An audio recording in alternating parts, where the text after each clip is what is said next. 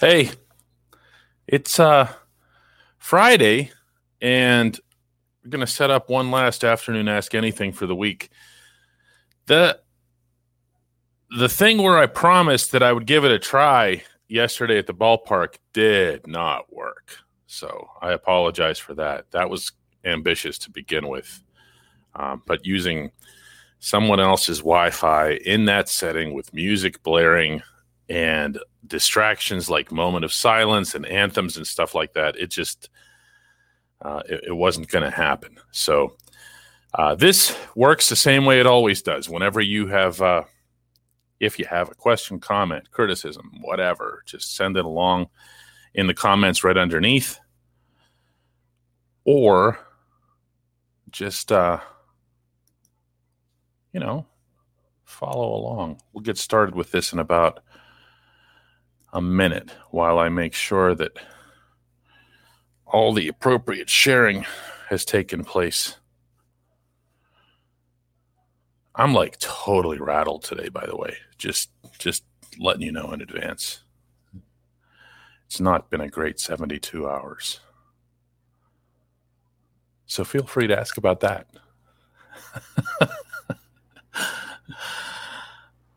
Let's see. I can share it on Facebook.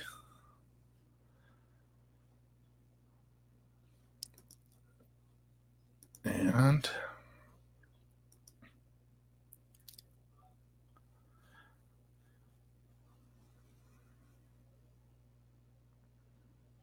all right, hit share on this. And then the same thing goes for the big Twitter machine. And then we will be ready to go. And I will be able to explain why I'm so rattled today.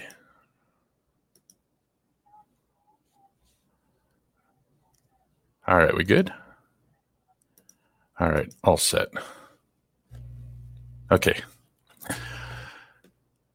Well, hello, and welcome to another episode of Afternoon Ask Anything. I'm Dan Kovacevic of DK Pittsburgh Sports. And there's a lot to discuss on a lot of different fronts. And if you're interested in doing that, I'm okay with that. It's why I'm here, so that everyone can take out their nastiness on someone who's available. And I've gotten a lot of that in the last 48 hours. If I sound like I'm uh, a little bit, what's the word for it? A little bit rattled today. Um, that happens, you know, that happens. Chris starts off on a happy note. Says I need a Paul Weller T-shirt. I, I, mean, I'm into the jam. I've been into the jam, but I mean, not to that extent. Not to that extent. The Vapors were and are uh, a much better band, and they get attached to the jam way too casually. Uh, I'm not into that at all. But I, I do have I do have jam stuff. Let's see what else we have here. David Jamison starts us off by saying, "Sorry to hear about Phil Coyne." Uh, for anyone who doesn't know, the the usher, the hundred three year old usher uh, at PNC Park and at Three River Stadium and at Forbes Field, he'd been working Pirates games since 1936. At one point or another in his life, had laid eyes on the top 25 players all time in baseball history. That's pretty impressive. He passed away. Uh, we should all be so fortunate as to live 103 to 103 years old. I don't believe I ever met the man. Mike says, Happy Friday, DK. Clearly, it's not, Mike. Clearly, it is not a happy Friday. But if you insist, what are your thoughts on the great game of curling? Um, as much curling as I've watched, and in one case covered in Vancouver, and in one case participated at, at Winnipeg's Granite Curling Club, I'm still not that into the rules and the strategies of it. Um, I do appreciate, though, the Canadians' passion for it. Uh, you see it on sports bars throughout the day. It's crazy when you go in there because there's obviously not sports events like games going on. uh, in the daytime. It's just on constantly, and people sit around at the bars like this, just like staring at the TV as if they're watching a chess match. It's really, really cool. Oh, by the way, I was horrendous at it when I tried it. It's so much harder than it looks. Doug asks, How much hot water do you think Rick Eckstein is in? I mean, at the moment, none. Mean, it's we're a week into the season, but I definitely think that he should be. You know, at some point or other, you have to make players better. If your hitters are regressing under your watch and it's your only job, and they have already shown, including under your watch in 2019, that they can hit, I'm not sure where else you point the finger there, you know? Gerard uh, Gerard Joseph says, Are the Pirates actually worse than you imagined? Through a week, yeah. Yeah, there's no doubt about that. Um, I did express skepticism throughout spring training about the offensive numbers that they were putting up. I'll always do that in Bradenton because the way those things can get inflated. But I also was at least moderately encouraged by the fact that a lot of that production came in other spring ballparks. Kevin Newman didn't hit 700 just at Lecom Park. Adam Frazier didn't hit 553 just at Lecom Park. These guys were hitting the ball.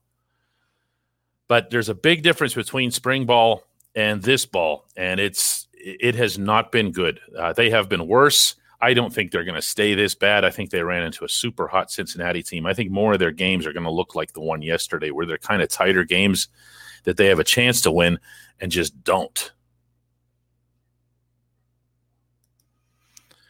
ZD Kaufman says, What's your favorite sport that is not as mainstream? Mine is bocce. See, I don't know anything about bocce either. Uh, favorite sport that's not as mainstream. I don't really have one. See, this is all I do. I just do like Pittsburgh stuff, and I basically really, really immerse myself into three teams. So I've offended people at times when I've said something about the NBA, like uh, that I don't know a certain team's player or nickname or whatever. I don't have time in the day. Pittsburgh doesn't have an NBA franchise. If and when that day comes, and it never will, I'll be just as much into the NBA as much as I am with anything else. It's just a matter of time in the day. Rick says, Hi, DK. Think the Penguins make any deadline deals? Do you put any stock in the rumors that they might try for Scott Laughton or Sam Bennett? Rick, there are no such rumors. They do not exist. There, nothing like that has been reported by an actual media outlet. If you care to contradict that, uh, I'm right here. Send me a link. Send me a link. Be really, really mindful this time of year that there are tons and tons and tons of fake accounts out there because everyone wants to get, you know, like Rick to jump on and say, hey, look at so and so insider from Saskatchewan. Uh, hockeyrumors are us.com. That's that's uh that's not how this business works. When you're working for an actual journalism outlet, there are editors and they ask to see your sources and they ask for backing before it goes to publication. Do I think the Penguins will make any deadline deals? At this moment in time, my belief is that they won't do much of anything, nor should they. GS Bruno says, How disappointing was it that the 91 or the 92 Pirates couldn't win the World Series? Well, I mean, GS, it sounds like you were there. There's not yet been uh, in my lifetime a greater disappointment on any Pittsburgh sports front than the 92 Pirates. I mean, there's just what happened at the end of that series remains completely unspeakable for for people because they knew that was going to be basically the end of the franchise as we knew it. And you know what? It has been for the most part. The 92 Pirates, a lot of people don't know this, had the highest payroll in baseball. And everyone knew where the game was heading in terms of the imbalanced economics. I don't think they knew it was going to be this bad, but it has been. And baseball needs a salary cap. Hank Spicer says, I have to admit, DK, I scanned the comments to see if someone started nutting BS on the passing of Phil. You know what? I, I don't care what anybody says about nutting. I really don't. And I don't care where they do it. I just find it boring. But anyone's free to say whatever it is that they want about the guy. I just couldn't care less. I sound bitter today? That's okay. That's okay. That happens too. This thing wears you down once in a while. And I'm I'm in a very much in a worn down state today. Here's a good one. Andrew Scott asks, How did the Pirates change their approach at the plate? I hope you saw the column that I wrote from the home opener uh, that's on DK Pittsburgh Sports. Um, I think it's still atop the site. It's uh, maddening watching this team at the plate when you know that they've hit and you see how absolutely non aggressive they are. This happens in sports where you will look at the team that is at the top of its class and say, well, if we were only like that, if we only behaved or performed like that, we'd be okay. When you have a big, meaty, payroll, loaded up lineup, the approach that the Pirates are taking at the plate works. Where you can just say, we're going to be so super selective here and we're going to wait because the next guy is going to get a hit or the guy after that is going to get a hit. When you see the Pirates and some nobody like Dustin Fowler come up to the plate with the pitcher on deck and he's trying to work a walk, get out of here.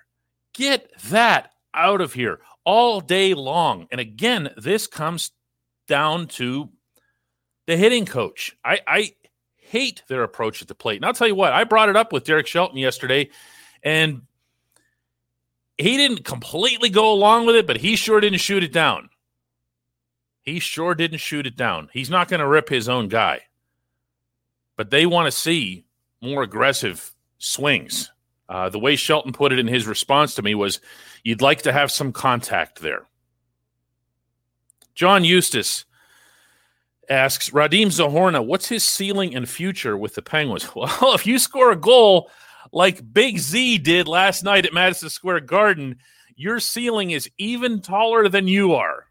Uh, that's a tremendous goal scorer's goal. When you're six six and you can move like that, not just the power move to cut to the inside and to get the puck all the way around Igor Shesterkin, because that was more of a reach thing, but the way he gained the New York blue line, and I don't even remember who the Rangers defenseman was, but he's backing off and he's thinking, tall guy, he's not getting around me. And then tall guy got around him. That's really, really impressive. I don't know that he's going to be the answer this season because there's a lot more to the game than the stuff he's shown, but the stuff he's shown is a big, big, big part of the game. All right, you guys are putting me in a better mood here. Keith Hadley asks, who of Anthony Alford, Jared Oliva, Travis Swaggerty, and don't laugh, Oneil Cruz is most likely to impact center field for the Bucks in the future? Well, I mean, I, am not going to laugh at Cruz being in center field. It just he's never done it, and you do have to have uh, a significant amount of athleticism to to cover that kind of ground, not just being a tall guy. Since we're now talking about tall guys here, um, I've never heard once anyone suggest that Cruz could be in center. Uh, Oliva needs to hit the ball, or he's not worth discussing. Alford needs to hit the ball on a regular, consistent basis, or he's not worth discussing. So Swaggerty is the guy that I'll be looking at here. I mean, Swaggerty is the guy that to me is is really the one that out of this group jumps out. But Keith, this group that you just mentioned is not exciting. And the Pirates do need outfielders, uh, in particular, outfielders who are capable of playing center field. That's a big deal. Big, big deal in an organization because you can always move a center fielder to a corner position and you can't always do it in the reverse. Nick asks, name a left winger you think the Penguins can land can land or would like to land. I mean, you know, the guys that are out there, at least whose names get get thrown out there by reputable outlets or Nick Foligno and so forth. I mean, the Columbus has such a weird Pittsburgh thing going over there that I can't imagine Jarmo Kekalainen and or uh, John Tortorella saying, "Hey, yeah, let's uh, let's send our our captain over there to the Penguins and you know watch him help them win a Stanley Cup." I don't think that's going to happen. Um, you know, Adam Lowry is a guy in, in Winnipeg that a lot of people have their eye on as well because he's a UFA after the season. But the Jets are in second place in their division, and I don't think you're going to see uh, Kevin Cheveldayoff say, "Hey, you know, I'm just ready to throw out anybody and everybody for a draft pick." So I really, I, I wouldn't be getting too amped up over the Monday deadline. Jim Rutherford's not the GM anymore. Matthew says, "What's your favorite goal song slash home run song?" I don't think there are home run songs, so I'm not sure what you mean by that. But favorite goal song, uh, I mean the the Penguins are I'm trying to think what they're using. They, they, went back to party hard. Uh, I don't know. You know what happens is when when a goal is scored, I'm I have a lot to do when that happens. So I go and I start typing things about the goal, and I don't really hear anything that's happening uh, around me here. Doug says, with so many former hitting coaches on the Pirates staff, how? He doesn't finish it, but how is actually a really good question. Because these are not professional approaches. They're just not. Death or Glory asks how can you compare and contrast what Ben Cherington is is trying with the Cubs rebuild? The Cubs lost 100 games in Theo's first year. This is actually closer to that than what it is uh, to what most people compare it to. It really is. Um, this is the Theo model. This is this is what happened in Boston. This is what ha- what's happened in other places, where you do the teardown, uh, you rip it up, you blow it up, and then you start doing that for pieces and parts of high ceiling guys, and you work them through your system and you coach them up and you make them better. But the making them better part doesn't wait. And that was the point of my column from the home opener.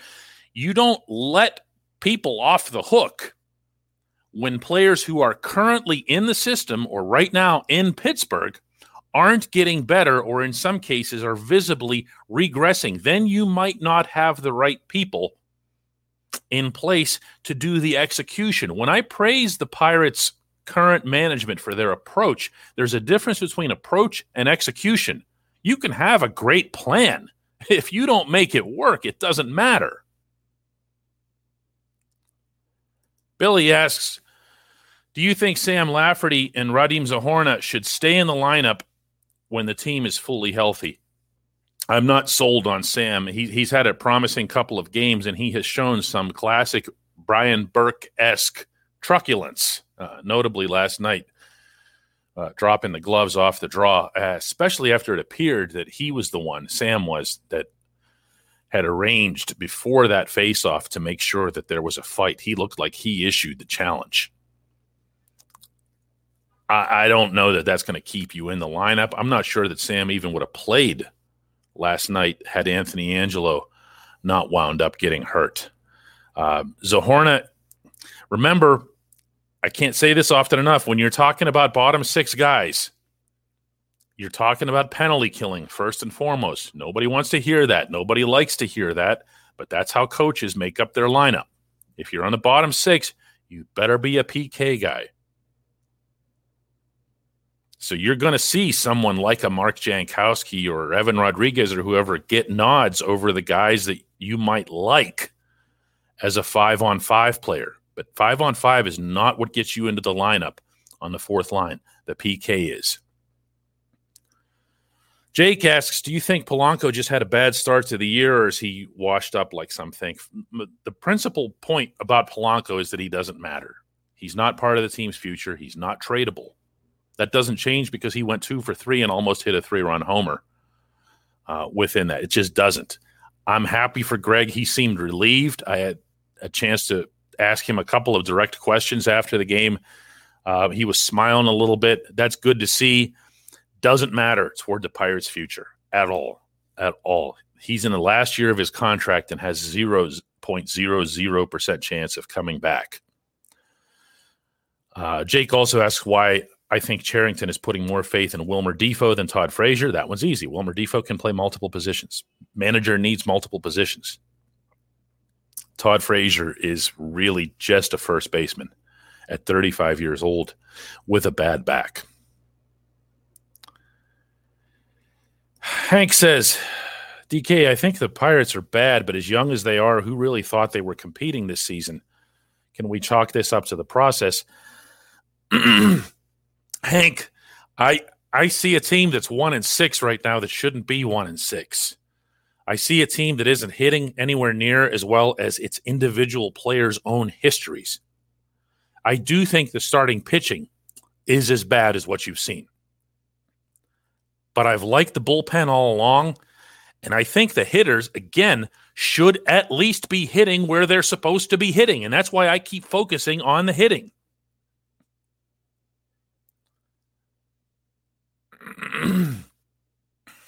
John McIntyre asks, Will the Pirates set the all time record for losses this year? No. No, no chance of that. I think the all time, their own all time record was like 136 or something. What was the 1890 Pittsburgh Alleghenys? I know we have some historians who follow along with us here. The 1890 Pittsburgh Alleghenys were the absolute worst. This was just a bunch of coal miners and whatever, but they were just really, really terrible. And I know for a fact that they do have the all time franchise record uh, for losses and losing percentage and all that other stuff. Donnie says, I hope things begin to brighten up for you. You know what, Donnie? They hadn't until you came along. That's just the way this goes. What ends up happening here is because I do a lot of connecting with readers, viewers, listeners, whatever it is in any form, and, uh, and I'm I feel like I'm constantly in touch, and that's been something that's been um, a part of who I am in this line of work for a really long time, including back in the days when nobody in this in this industry in the media industry was doing that. Everything was just file a story, close the machine, call it a day. There was no actual interaction. And I've always really appreciated that part of it. But what ends up happening is that things go bad for one team or more than one team, and people get angry about it or disappointed or both. And they know where they can find someone to yell at or accuse of things and whatever else, and they send it this way. And it it does, you know, there there does come a point where you say, What am I doing? You know? I don't have to be this available. What did you actually ask here, Donnie? Of the top three possibilities right now, who would you say is the best first matchup for the Penguins? I say the Capitals. Yeah, I mean, I'm there with you as well, Don. Uh, I think, particularly on the back end, Washington does give up a lot of chances. That's going to be beneficial to the Penguins. Uh, I don't know that the Capitals can trust their goaltending. Uh, certainly not to the extent that the other teams in the division can. Uh, so what you'd have to do in facing Washington is what you've always had to do in facing Washington. You have to stop Ovechkin and Backstrom and Kuznetsov and Eller and Oshie and those top two lines that are loaded. I mean, leave Wilson out. Wilson's a dirtbag, but a guy can play and a guy can score. Uh, you have to shut down those two lines and you have to keep the Capitals off the power play, or you just easily throw uh, John Carlson and Dmitry Orlov into that mix as far as threats go. Gerard says the 1899 Cleveland Spiders own the major league loss record with 20 and 134. Yeah, but I'm asking about the 1890 Alleghenys, not the Spiders. By the way, Cleveland Spiders really should be the Indians' next name when they come around to that. Dana says the interaction is a huge part of the site's success. One big family. That's really nice, Dana. You don't see the the correspondence that I get, and and it can be a little bit discouraging at times. I'm not out there playing. I'm not out there pitching. I'm not out there hitting. I'm not out there giving up eight goals to the Rangers the other night, and I'm not out there snapping the ball over Ben's head in a playoff game. I'm just covering it, and I just happen to be here. Mr. Eric says, I have no idea how you come up with different things to talk about on your daily shots. There's a lot of stuff. It, it, Eric's talking about, by the way, daily shot podcasts that I do for those of you who don't know. There's one on each team every morning, every weekday morning on Steelers, Penguins, and Pirates. They're about 20 minutes long. I set them up in a way so that they're available for your drive. Uh, I was told by a radio person um, in in the radio that I've done that the average amount of time that a listener stays tuned in for any kind of talk show format is 17 minutes. So whatever it is that you do, he told me, make sure it's under 17 minutes. Okay, cool. I knew someone would come through here. Kevin says 23 and 113 was the 1890 Alleghenys. Yeah, that was the worst team in Pirates history. That was their fourth year. And it was actually even before they were called the Pirates. That didn't come along until a good bit later. John says that uh, their record was 23 and 113, finished eighth in the National League. I'm sure that was out of eight. oh, boy. Michael says no one really expects this team to win this year. No, nobody did. And uh, that's the thing is when you watch this, the th- there's reasons to get upset with the start. And, and I think, again, you have to keep separating here. It's one thing for the Pirates to be one and six, it's another thing for them to be standing there on their shoulders watching pitches go by with with people on base and the pitcher on deck. That's different. That's different. Tim finally comes up with a football question. Why do all these national experts get so excited over pro days? I can see how they make you look at someone, but I can't wrap my head over a good day making you a first rounder if the play doesn't support it. It's not it's not an either or though, Tim. It's the combination of the coaches studying through every slice of film that they can find on a player.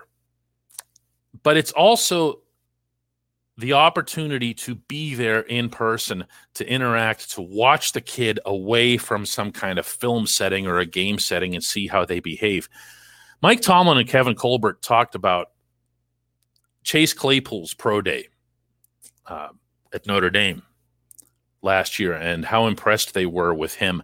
They were watching him away from regular drills. They watched him after a special teams drill of some kind. And they I, am not going to tell the story perfectly well here, winging it off the top of my head, but they saw him do something that made them believe that he was really, really invested in a special teams drill.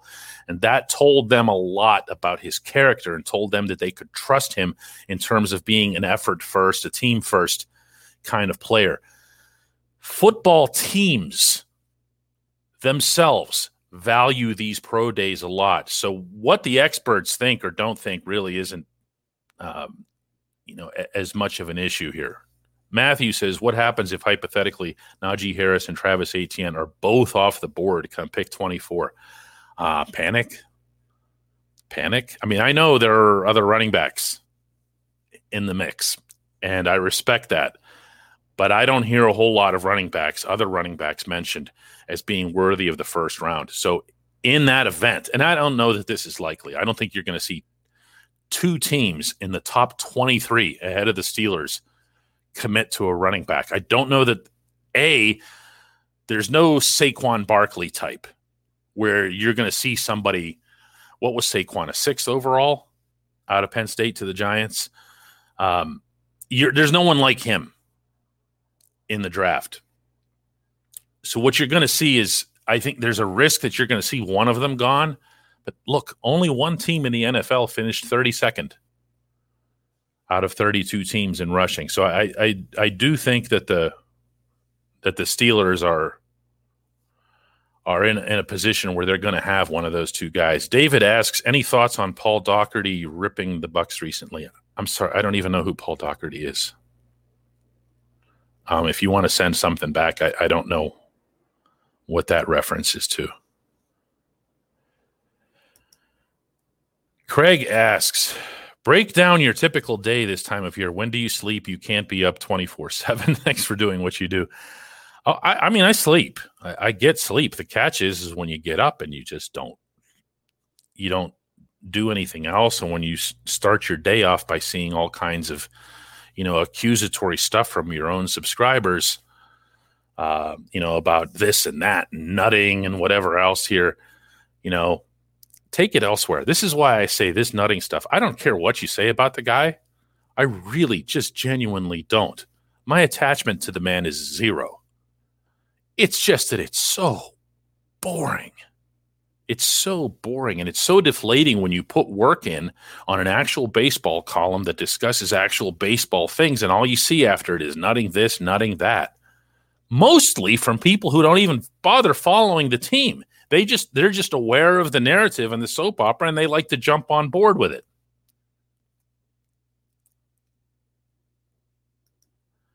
Gerard says, Why are we seemingly so okay in this region with the Pirates being so bad for so long? But if the Steelers lose a division, uh, or if the Penguins go one and done in the playoffs, people go nuts. Why are they not being held to the same standard of achievement? Gerard, if you don't know the difference between a salary cap league and a non cap league, I'm not sure how I could shed light on it for you in a live program. I mean, it's really that simple. The Pirates have a payroll of 48 million. If the Pirates spent up to whatever people perceive their capabilities of being or what the franchise record was in 2015, which was 102 million, if they spent up to 102 million on payroll, they would still be at almost a like a third of what the Dodgers are spending. The system is completely bleeping broken.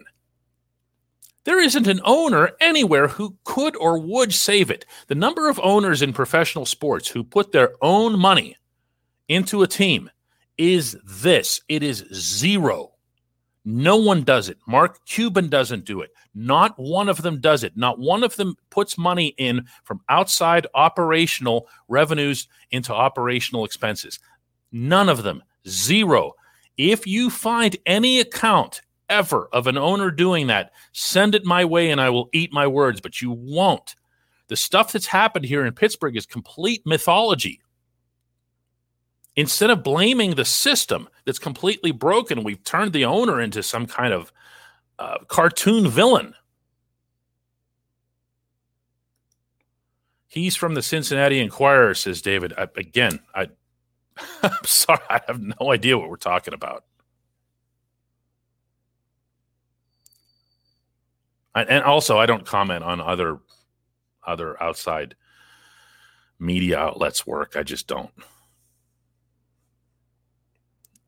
Let's see what else we have here.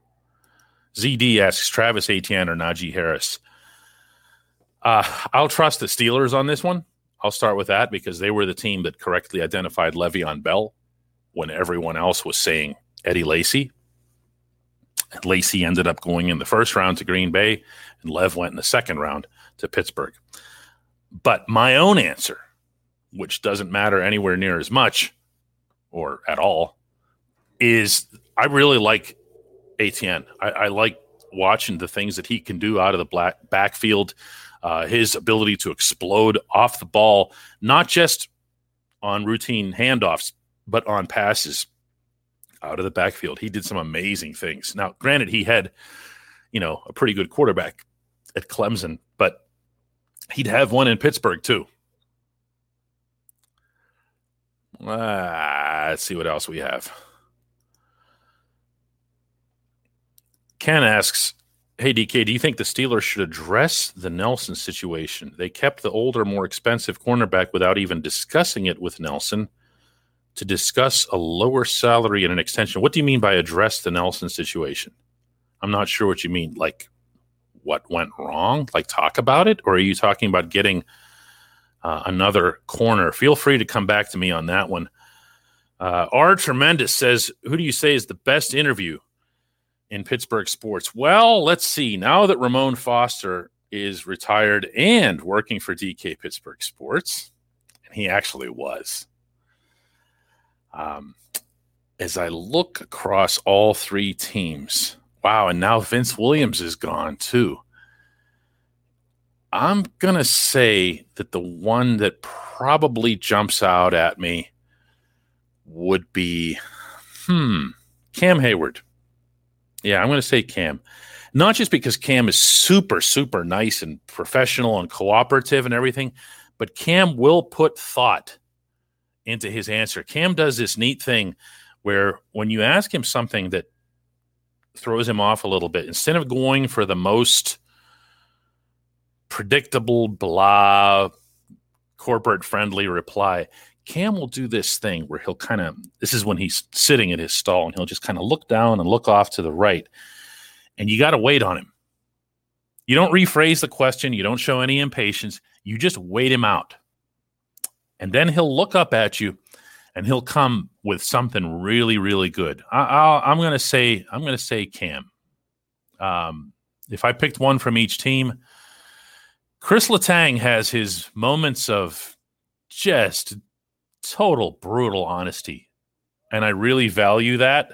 The best actual quotes come from Marcus Pettersson, but the real brutal honesty comes from Letang. Uh, and for the Pirates, uh, the guy that I that I appreciate in the brutal honesty category and, and understanding that it's a very different team because it's a lot of younger guys is Bryan Reynolds. Uh, he's got a, a no BS type of attitude about him.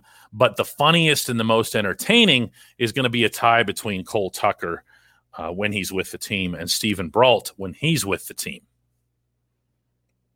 That was fun. Let's take a couple more here today. We'll stretch the boundaries a little bit. I'll uh, scroll up a little bit. I hope my bad mood didn't completely kill this session.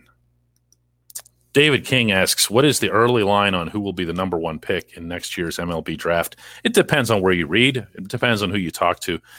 Jack Leiter has stuff and execution of that stuff that is going to send scouts through the roof. And when I say stuff, for anybody who doesn't know what that means, it means ball coming out of the hand to ball doing things. It doesn't even mean where it ends up. It doesn't reflect poise. It's just stuff. The curveball does this amount of movements with this amount of dynamism uh, and this amount of deception, meaning the hitter doesn't read the release or doesn't read the pitch or the pitches. For example, this is another one where a fastball and a curve from the same pitcher will make it almost 30 or 40% of the way to the plate with the same motion. This is the kind of stuff, well, stuff literally, that they look for. Jack Leiter has that through the roof. But then he's six feet tall and he's not built as big and strong as Kumar Rocker is. So you have a concern about comparing their potential health situations. Last one today comes from Mike Hamilton, who says, Does the Seattle NHL team begin playing next season? Yeah, you know that. Give me a yes or no question to end the session. Let's try another one. Mike Nesbitt says, which Pirates prospect are you most excited about in the future? Nick Gonzalez? You know what? Honestly, Mike, I am. I mean, I'm tempted to say, well, I'd rather, you know, it would mean more to the Pirates if Quinn Priester, the pitcher, ends up being what everyone hopes that he'll be because it's so, so hard to get elite pitching, which, by the way, is why Mitch Keller is so important to the 2021 season. But that's not what you're asking. You asked which I'm most excited about. I want to see this team hit the baseball. I want to see this team look and feel competitive. And if you can't hit, you don't have that. You just don't. All right, we're cheating. One more. Brent says, "Is there any wisdom in extending Colin Moran and or Jacob Stallings for when the Pirates are good?" Stallings, yes. Moran, let's see let's see. I, I I still need to see more contact and more consistency from him. And right now, it's not a great time to ask because he's had four days of none of the above. Uh, Stallings, though, he's got value. He's got value to you and your pitching staff into perpetuity. And if the Pirates are going to spend money on keeping their own guys, I could very much see Jacob Stallings being part of that future. Plus, he loves and respects the organization because they gave him the chance to be here. I like that idea. In fact, Brent, there's a really good chance I'm going to put that forth at some point in a formal setting. Uh, thanks to everyone for participating slash tolerating this particular session in which I was clearly off my game and not into it. But you know what? When you do these every day, you're going to get this. You know, I'm sure you guys have bad days too And uh, the fact that we can do it together makes it uh, a little bit uh, a little bit more tolerable. Thanks to everybody. We'll do this again on uh, on Monday.